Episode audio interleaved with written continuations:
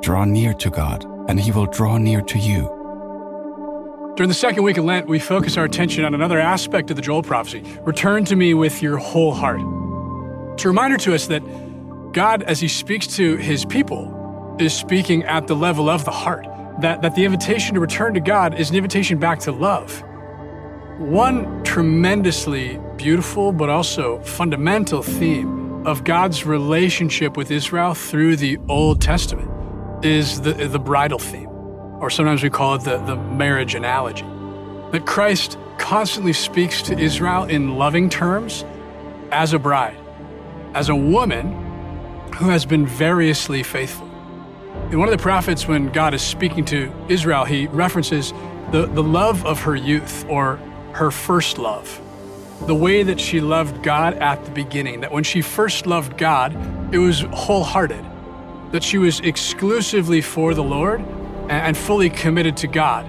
But over time, that wholeheartedness was diminished, that, that other gods crept in, other interests, her heart became divided. And that through the prophets, this would often be the subject of God's rebuke, but also God's expression of sorrow. And the work of the prophets, often in calling for a return, was calling Israel, the bride, to return to her God in love, or as Joel says, with her whole heart. Now, a, tremendously important thematic unfolds under that aspect through the scriptures, which is that of faithfulness. And this becomes for us a very helpful lens to examine our own lives, especially as we confront uh, the broken parts or the fallen parts of our lives during Lent. Israel often would hear through the prophets the word remember. Remember what the Lord God has done for you, or prophets reminding Israel of all the different ways that God rescued her uh, from the Egyptians, or brought her out into the desert and there fed her, or gave her water from the rock. This reminding of the prophets. The thematic of remembering is so important for the interior life, for the spiritual life, and for the way that we're meant to live our Lent because there's a pattern that we observe all through the Old Testament that actually is very much our own pattern. For the, for the Jews in the Old Covenant, um, fruitfulness of the land, uh, blessings of the earth, as well as prosperity in general, uh, multiplied flocks and herds, uh, many children, a progeny. These were all signs of blessing from God, and God would bless Israel when Israel was faithful to the covenant. So, this pattern, this set of um, sequences that we can observe through the Old Testament. When Israel forgot about God, she would tend to turn toward other offerings of salvation, other offerings of comfort, other offerings of provision. Israel would wander off to worship the gods of neighboring countries and wander away from her God. Israel would uh, commingle with these other people and depart from the type of community of exclusive union with God that they're invited to by the Lord. Israel would wander away from covenant fidelity. When Israel forgot about God and about God's gifts, what God had done for her, she would become unfaithful to God. And in her unfaithfulness, and this is so stunning to ponder, she would become infertile. That the land would dry up, the herds would become stagnant, there wouldn't be children, or there would be death among families. And so this cascade of bitterness arises from the moment or from the original stance of forgetfulness. That as Israel would forget God, she would become an unfaithful bride. She would become idolatrous and also adulterous, and that's the language of the prophets. And in the idolatry and the adultery, she would become infertile. Uh, the stunning beauty to ponder there is that the reverse is just as true. That when Israel remembered God, she was faithful to God and God's covenant of love. When she was faithful to God, the marriage bond, if you will, or the, communion, bore fruit. And in the bearing of fruit, there was life. The land was abundant, the herds were increasing, and the children and grandchildren um, cascaded forth in abundant family.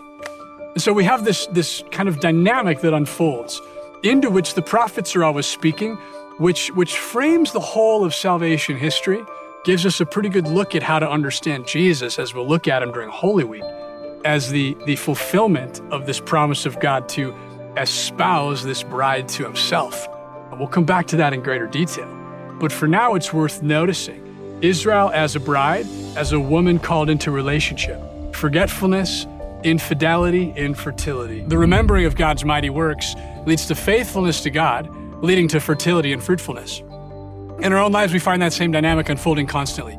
When we just forget about God, if God isn't a part of our lives or, or we're not uh, reminding ourselves to put God at the forefront, we just tend to be unfaithful. We tend to do the sorts of things that we don't want to do but end up doing.